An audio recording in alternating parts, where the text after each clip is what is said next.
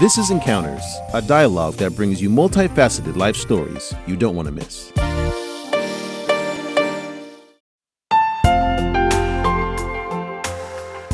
One of my primary school teacher who stayed friend with me even today, she had a huge impact on my choices, but not on a major, but uh, on getting out of my comfort zone, choosing something that's unfamiliar to myself.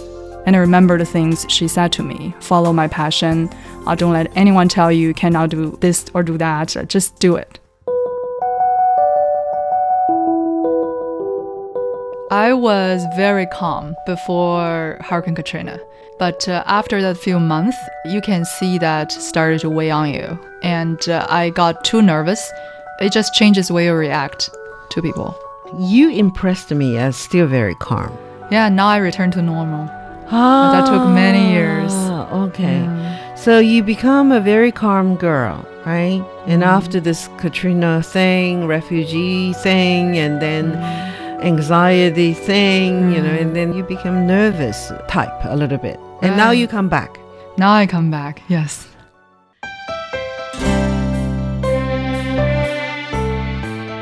I think along this way, I've known many friends.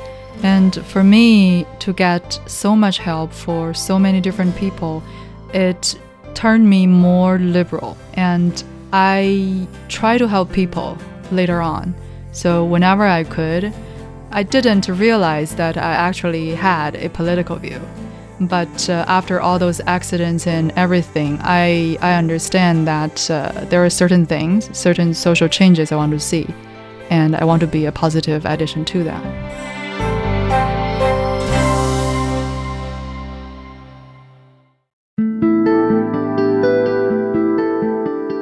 Hello and welcome. I'm your host, Man Ling. Our guest today is Wang Dan, an analyst at the Economist Intelligence Unit, a British think tank with the Economist magazine. If you regularly listen to our program, you will already be familiar with Dan, who is a commentator for China Plus and other international media, sharing her perspectives on economic and policy developments in China as well as global outlook. Dan holds a PhD in economics from the University of Washington. She's been working in this field for more than six years, and before joining the EIU, Dan was a postdoctoral fellow with the China Academy of Sciences. When asked why she chose economics as her major, Dan says she simply chose it before her college entrance exam because she was good at math. And since then, she has developed a fine enthusiasm for the so called dismal science. Dan, welcome to the studio. Thank you, Um, Man Ling. uh, would you please introduce yourself to our listeners? So I'm Dan. I'm from the Economist Intelligence Unit, uh, currently based in Beijing as their China analyst. I did my PhD in economics, and now what I'm doing is to do research on China, Chinese cities, China macroeconomics. And for me, I really enjoy looking at different type of informations, market intelligence, and come up with the interesting conclusion and stories. And currently, I live with my boyfriend and two dogs, and uh, I sometimes dance. You dance. Yeah, hip hop. Big fan. really? I'm going to dig into that later. okay. But, you know, focusing on your career, right? For a long time, we have heard of the um, experts or people who actually labeled economics as a dismal sort of science. Do you agree with it? Or you can tell me how interesting economics are. So I have great sympathy for anyone who study economics because as you Anyone, said, including yeah, male. including male, female. It's such a dismal science or social science that if you have economists in a party, it's absolutely disaster. And I'm only a little bit joking there because studying economics is very different actually from a lot of people thought. There's a lot of math, a lot of coding. So towards the end of my PhD, I think I'm a better coder than a lot of my engineer friends. since it's a dismal science. And when did it start for you, you know, to get interested in this field? When I first uh, got admitted into Beihang, that's the first time I left home. I'm from Taiyuan. And hmm. after I came to my university, I got opportunity to help translate a few chapter of economics book. That's written by Samuelson. I hated that book so much. That's like I one, couldn't finish that book. Oh my god, that book is all about math. It looks elegant, but years later, I still hate it, even today. I think that dominated the thinking of economics. But then, by chance, I saw this book written by Gregory Mankiw. And that's when I started to get hooked into economics. Mankiw has this way to explain monetary policy, fiscal policy in a very humane way. He explains social distribution, he explains justice from economic incentive. I just love his textbook. Okay. And then I had opportunity actually to, as an exchange student in Harvard, I took his class Ec 10. Uh, that's his microeconomics class. And I could never imagine that he's very funny uh, in person. I know. So he injected some fun into a very dismal sort of science, right? Exactly. Um, just now you talked about that very book, right? Hooked you. But I actually wanted to know, you know, when you were choosing the major, who made the decision for you? You yourself, as a high school student who prepared for the Gaokao, we talk about Gaokao, and then you need to decide which direction, you know, which field you're going to go into, right? And you think um, your parents have decided that for you, or No, they didn't decide. They couldn't grasp. It's too complicated. I know. So I pick randomly, basically. So you haven't really formed your passion and purpose yet, right? No. Randomly, but it has to have some logic. Right. So why? Why you pick up economics? So I'm pretty sure I want to get into a discipline that uh, involves a lot of reading and also telling a good story. It's either literature, economics, trade, and it looks like international trade has some interesting elements there. So I just picked that one. Why not to literature? Literature. More stories and more good readings and more fun. Unfortunately, I was too good at math. I thought I should use my math a little bit. So you're being quite practical when you were choosing the major, right? Yeah, I'm you want a, to use your specialty. I'm a realist. You're Yeah. you're realistic. Um, Do you think your choice is a correct one? Yes, I have to say it's correct one. Okay. Yes. Do you think your teacher actually influenced you in choosing what major to go into? Uh, my high school, no, but one of my primary school teacher who stayed friend with me even today, uh, she had a huge impact on my choices. Um, but not on a major, but uh, on getting out of my comfort zone, choosing something that's unfamiliar to myself. That's your mentor. Uh, Can my I- mentor, Yeah, a female teacher or a male teacher, a female teacher. and you still has a very good relationship. Yeah, I visit her every year whenever I visit home. Visit her every year. Yes, How old is she now? she's 84. Same age. Eighty-four year old. Yes, What's her surname? Mrs. Yang. It's just amazing you can keep the contact. I mean, you're still in touch with a primary teacher. How do you manage? I mean, for all these years. I think for people growing up, uh, there's usually uh, one or two people have major influence on that person, and uh, Mrs. Yang is one of them. She had faith in me in primary school. I was a good student, but I don't know what she saw in me. She's always encouraging me to take harder questions, do harder problems, and uh, she invited me to her home and uh, introduced me to her son. Back then, her son was one of the few people who studied abroad. So that was an eye opener for me. And I always remember seeing all those interesting things um, that her son brought back from abroad. And I remember the things she said to me follow my passion. Uh, don't let anyone tell you you cannot do this or do that. Just do it. Can I understand this way that uh, when she came into your life, there was a void? Where were your parents? My parents, they're busy at work. So, not much influence actually from my parents. So actually, she came in, right? Because mm. you need this guide, and she was there. She was It's there. the best thing that can happen to a little girl, right? yes.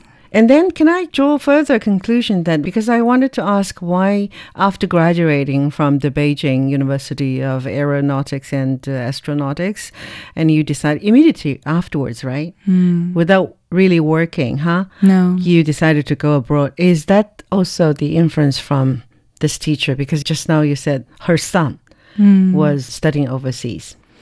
Now I think about it, there must be some influence. But back then, when I made the decision, it was so natural because I was good at English. And the US, in my mind, is still the best place to study.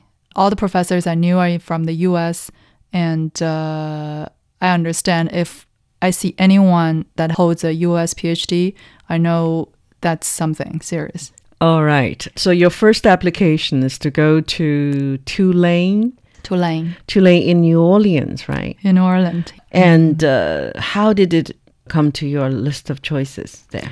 I was being practical. So I knew that Ivy League, I stand no chance. I'm not from Beijing University or Tsinghua University, so no question, I can't get into those top tier. So I pick one that's in the middle range, and Tulane is one of them. I liked New Orleans. It's uh, the origin of jazz.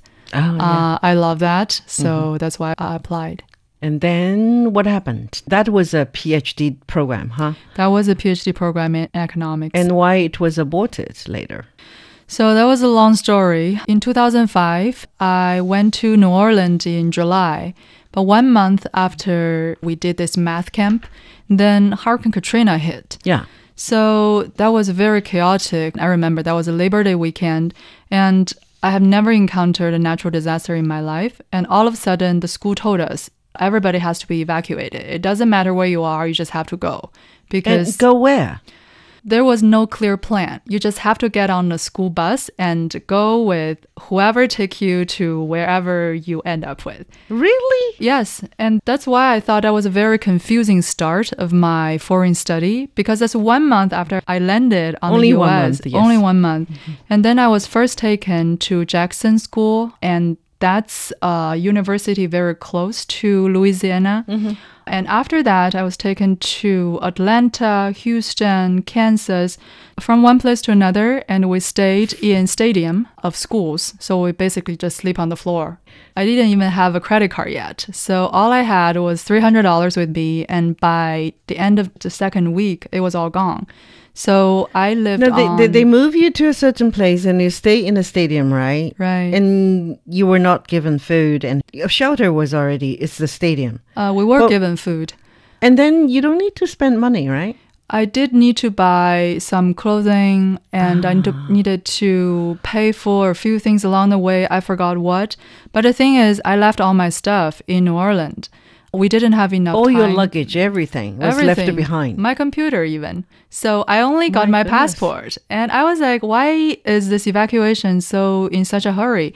But eventually I realized it was really Saved your life. emergency. It saved my life Yes. but all my stuff were just gone. Uh, I got $2,000 FEMA money. That's for refugees. So I was officially labeled a refugee. As a refugee?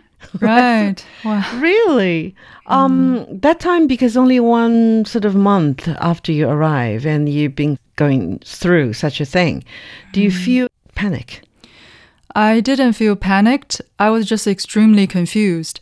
You were Um, confused. I was confused since uh, all my friends, classmates, we were separated because we went separate ways. Yeah. The buses we took, it just depending on availability, we got on whenever it's available. Uh-huh. So eventually, I was left alone. So I went to all those different stadiums, not knowing anyone and not studying. And you didn't panic.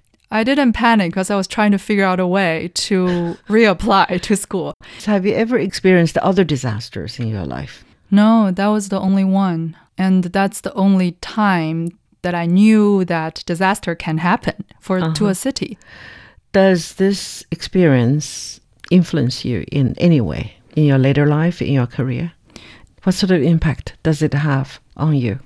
It changed my life completely. In what way? How? Why? Um, for one thing, because of Hurricane Katrina, my program in Tulane University was canceled.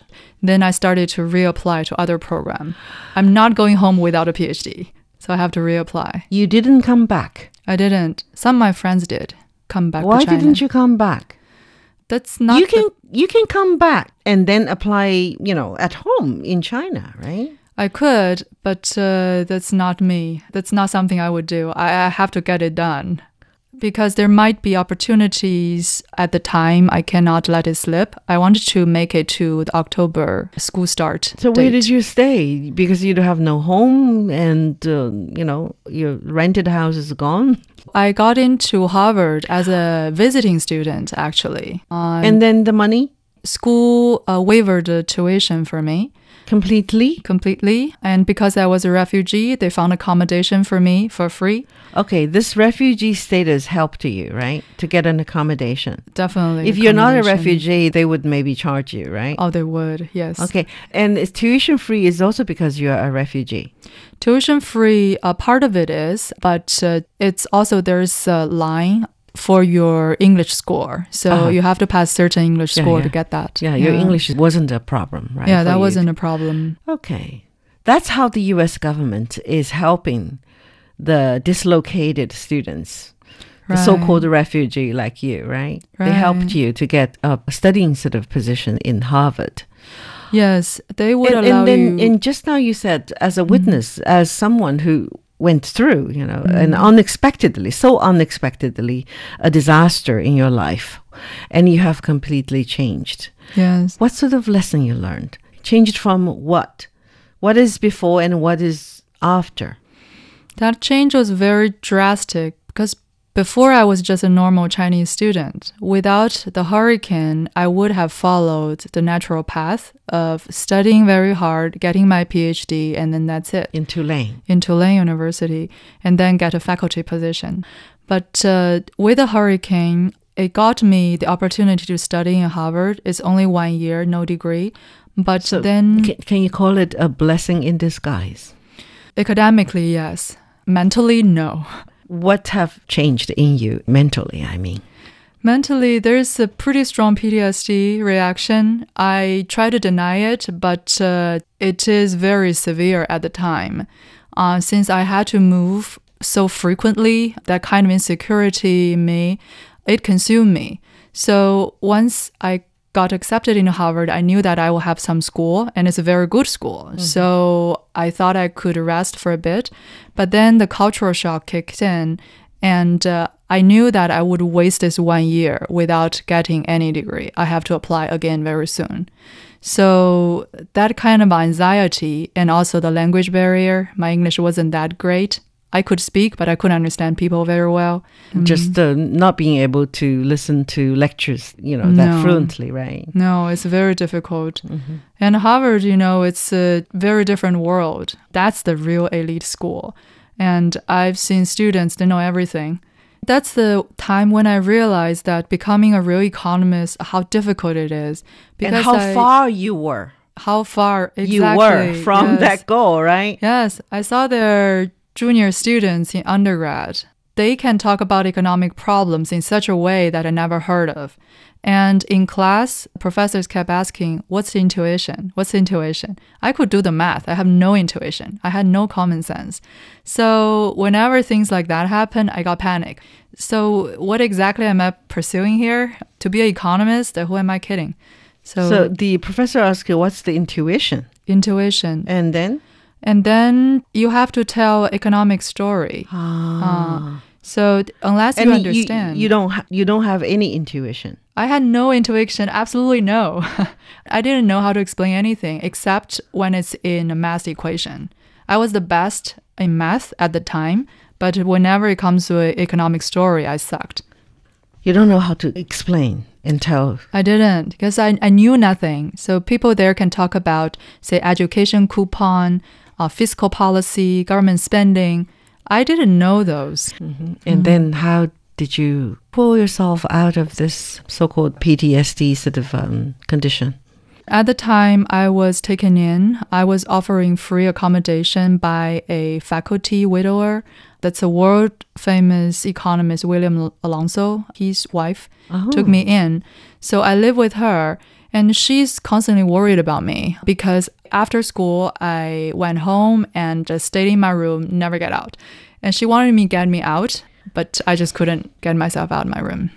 And she lives on the same sort of uh, on campus. Uh, she She herself in- is also an economist. No, she was a nurse before she retired. And uh, she lived in Cambridge, very close to the Harvard campus. And she took you in. Yeah, she registered as a volunteer to taking refugee. And the first day they- they registered, the second day she got a call. What's her name? Connie O'Connor. Ah, she signed up for this so-called charity sort of stuff, right? Yeah, she didn't think it would become so real so soon. and then I showed up. She later told me that, oh my God, what am I going to do? Is she going to kill me? so she's What do you mean? What do you mean? I looked like a homeless person because Oh. I didn't take shower for a whole week. My goodness. I had only one set of clothing, and when she saw me, she was taken aback by what I look like. And then was she very helpful to get mm-hmm. you out of this? She was extremely helpful, and that's the first time I actually knew American so well. She helped me to understand how anything works. There's a system in America. You need to go through a system, get Social Security. That's like an ID card, Yes. very important. Yes. Uh, she helped me to buy new clothes. Uh, she drove me around, showed me how to order, how to write a check, how to open bank account. And I didn't know how to drive. Uh, she didn't teach me how to drive, but she drove me around, showed me movie theaters, malls, and things like that. So I got to know American life. But when was the moment and what hmm. was the thing that finally, you know, turned the tip for a up spiral sort of thing? You're going to the positive mood because you were down in a valley of, you know, hmm. depressing self denial, feeling distressed with the distance you feel, right, from uh, hmm. someone you want to be. And when was the turning point? I mean, The real turning point came when I accidentally walked into a class. It's called Positive Psychology, taught by Tal Shahar. It was such a special class. It didn't talk about really the theory, but on how people should live their life. And I didn't have any expectations, but um, by taking that class, Tal was talking about how people have this desire to pursue perfection and people are afraid of failure, but you have to learn how to fail. And he has this kind of way. He taught everything that I wanted to know as a student, uh, my confusion. So he always says things like, you have to ask yourself what you really, really want to do. He repeated so much, even now I can hear it in my head. I kept asking myself what I really, really want to do because other incentives don't, don't matter. you said you accidentally walked into that class. Why accidentally? Because I was taking Mankiw's class that's called Ec 10 in Saunders Theatre. And afterwards, I lingered around longer, and then this class began. So I basically it's just sat pure in. Pure accidental. And I just feel so lucky for even. I am wondering why Right. such good things were happening to you. I know, right? You were lingering. I was just lingering around. Just after one of the classes, and you were lingering in the classroom, and Right. another class Began. began, and you stayed. Right. And that's the fate, I suppose. And you didn't really pick the uh, course. Just no. do you have to subscribe later for the course? Uh, I could, but I didn't. I just basically sat in. Yeah, Mm. just listening. And you is enough. benefited so much. It almost saved you. Oh, it saved my life. So Yes. he repeated one question What do you really want? Yes. What do you really, really want? Okay. And can you answer him this question now? What do you really, really want in life? For the ultimate goal, I still cannot, but on daily choices, I, I could. What is that? Can you share with me? Just to follow my heart. To follow your heart. Hmm. And this is a Harvard lesson, right? Right. Class, you walked in. Right. Harvard has so much to offer to its students. Yeah, too much. And if you're ready to absorb, you know, all sorts of knowledge, right? Right. You have to be in a good sort of shape when you can open all your sort of antenna and Mm. absorb new knowledge. And I feel so happy that that one single class helped you. right. And Harvard for one year. Right. And then what did you do later? And then I still want to do a PhD in economics, so I reapplied. Is it easy for you to apply for Washington State uh, University? That's Still uh, as a refugee status student? oh no, No. that's a Completely new sort of approach, right? Right, right. It's just a new application. So I went through everything I did when I was in China.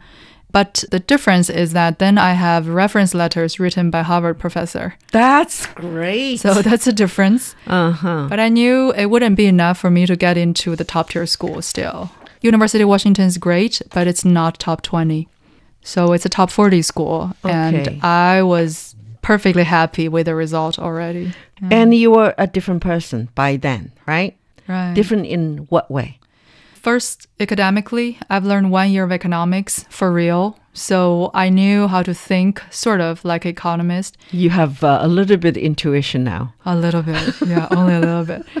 And then I knew uh, what American life is about, sort of, still. My English was better. Uh, And that changes everything. Any changes in your personality? Yes, I was a lot jumpier than before. what do you mean by jumpier? jumpier, I was very calm before Hurricane Katrina. But uh, after that few months, you can see that started to weigh on you. And uh, I got too nervous, and uh, it just changes the way you react to people. You impressed me as still very calm. Yeah, now I return to normal.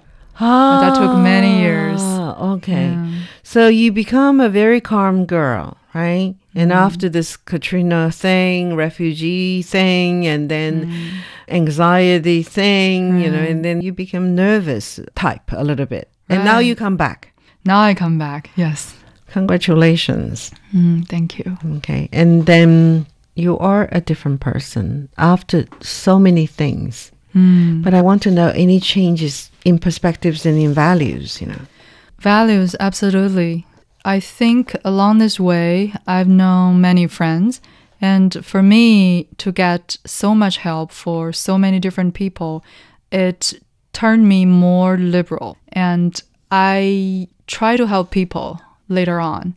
So whenever I could, I didn't realize that I actually had a political view. But uh, after all those accidents and everything, I, I understand that uh, there are certain things, certain social changes I want to see. And I want to be a positive addition to that. So you become a more sort of political sort of person and you realize you long for social changes Right. and you want to help people Yes. to improve their lives. Yes. And as an economist, you know you have this power. Yes.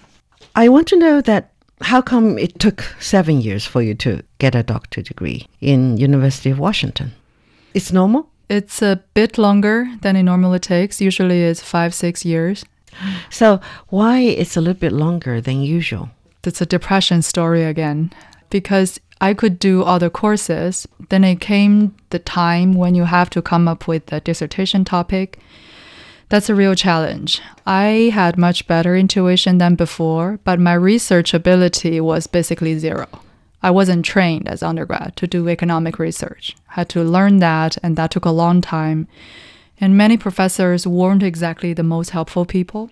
So They're not so helpful, you mean? I have to say, actually, most of them were not as helpful as I hoped for. That means you- you were not as lucky, right, to meet mm. someone who could become your mentor. Yeah. I eventually met one, Judy Thornton. She's the chair of my committee. She's very helpful.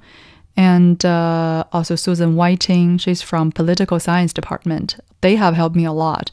But in terms of actually writing the dissertation, almost no help. I had to come up with the idea, come up with everything. And that's very, very difficult. Very tough, right? Very tough. Yeah. Um, and then did you have a deadline to finish that dissertation? No, no deadline. As long as it's below 10 years, you can take your time. Ah, Yeah. you still have three years to go. Yeah. I know. Oh my God.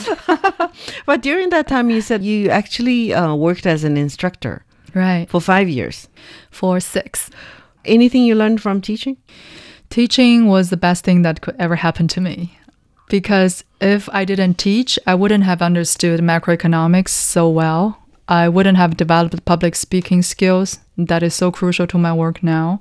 So that means while you were teaching, you were practicing Yes. your public speech ability, right? Right. I was so bad in the beginning, but uh, my students were just put up with me.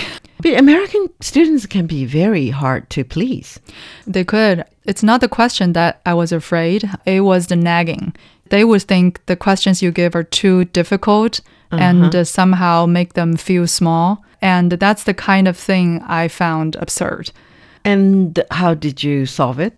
I just uh, Make your questions easier. No, I never did that. I just follow my heart, I guess. Yes, I think they should learn. And some people appreciate it, other students don't, but uh, I think I can't please anyone.